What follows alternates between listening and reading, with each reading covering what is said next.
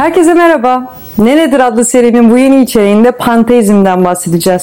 Konuya girmeden önce bu serinin amacına çok kısa değinmek isterim. Din nedir ile başlayarak hepimizin bildiğimizi düşündüğümüz ama aslında tam anlamıyla kavrayamadığımız için düşünce sistemimizde ve bakış açımızda boşluklar yaratan bazı kavramları kısa ve öz bir biçimde açıklamanın önemli olduğunu düşündüm. Çünkü basit gibi görünen bu temel kavramları ancak net bir şekilde kavrayabilirsek inşa etmeye çalıştığımız algı seviyemize sağlam bir temel sağlayabiliriz bence. Eğer henüz izlemediyseniz Ne Nedir adlı playlistimden önceki videolara göz atmanızı tavsiye ederim. Şimdi bu videonun konusuna odaklanalım.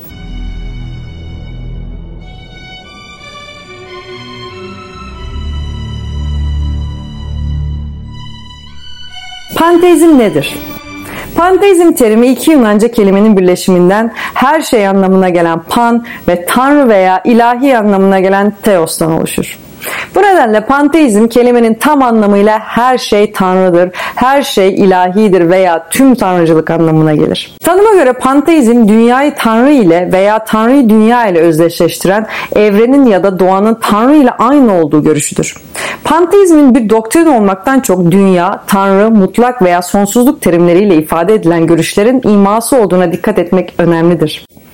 Bununla birlikte şimdiye kadar hiç kimse sonsuz varlığın aşkın ve yakın yönleri arasında bir ayrım yapmayı başaramadığı için hiçbir zaman tam ve mutlak bir panteizm olamamıştır. Skolastikler Tanrı'nın dünya ile özdeşleştirilmesinin Tanrı'nın aşkın ve dünyadan gerçekten ayrı olduğunun inkarını ima ettiği gerekçesiyle panteizmi bir ateizm biçimine indirgeme eğilimi gösterir. Bununla birlikte panteist olarak etiketlenenlerin çoğu şu ya da bu şekilde Tanrı'ya güçlü bir dini bağlılık gösterir. Aslında birçoğu dindar olarak sınıflandırılır. Panteizmin doğadaki kökenlerine bakacak olursak, kadın din felsefesinde kişinin kendi özüne yönelişi gibi açıkça panteist olan temalar görülür. Vedik literatürünün geneli gerçekliğin tamamı olarak tanımlanan kozmik benlik ve bilinç anlamına gelen Tanrı Purusha kavramını taşır. Upanishadlarda Brahman ve Atman kavramları mutlağın tezahürleri olarak öne sürülür. Brahman nesnel evrimsel tezahür, Atman ise bilinçli ve öznel tezahürdür. Upanishad edebiyatının yorumlarında dünya görünüş veya yanılsamadır. Materyalist yorumlarda ise dünya gerçektir ve Tanrı kişisel değildir. Dünyanın bir tezahürüdür. Antik Çin düşüncesinde Taoizm özellikle Lao Tzu'nun öğretilerinde Tao'nun her şeyi kendisinden ürettiğini söylediği için belirli bir panteizmi yansıtır. Yunan ve Roma düşüncesine bakacak olursak, antik Yunanlarda Xenofones zamanın çok tanrılığını kınadı. Ancak tanrıyı varlığın bütünlüğü yaptı.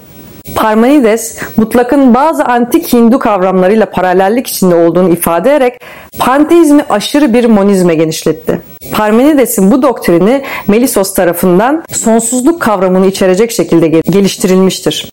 Monistler için gerçekliği değiştirmek bir yanılsamaydı. Öte yandan Heraklitos kalıcılığın bir yanılsama olduğu ve mutlak gerçeği değiştirdiği bir monizm önerdi. İlkel ateşini Zeus, Logos veya Tanrı olarak adlandırdı ve neredeyse çağdaş Budist geçicilik teorisine benzer bir doktrin geliştirdi. Hem Platonizm hem de Neoplatonizm Platon'un düşüncesindeki temellerden kaynaklanan panteizme yönelik eğilimleri kanıtlar. Bir doktrini ile fikirler doktrini arasındaki ilişki tek gerçekliğin Tanrı olduğu ve diğer her şeyin yalnızca bir görünüm olduğu Hindu-Maya doktrinine benzerlik gösterir. Yıllar sonra Plotinus panteizmin bu platonik anlamını daha sonraki birçok panteiste ilham veren türümcülük doktriniyle pekiştirdi. Bu doktrin her şeyin ilk gerçeklikten veya mükemmel Tanrı'dan türetildiğini ifade eder. Türüm her şeyin türetildiği aşkın bir ilkedir ve hem yaratılışçılığa hem de materyalizme karşıdır. Umarım bu içeriğin bakış açınıza bir katkısı olmuştur. Kanalıma abone olursanız beni mutlu edersiniz. İzlediğiniz için teşekkürler.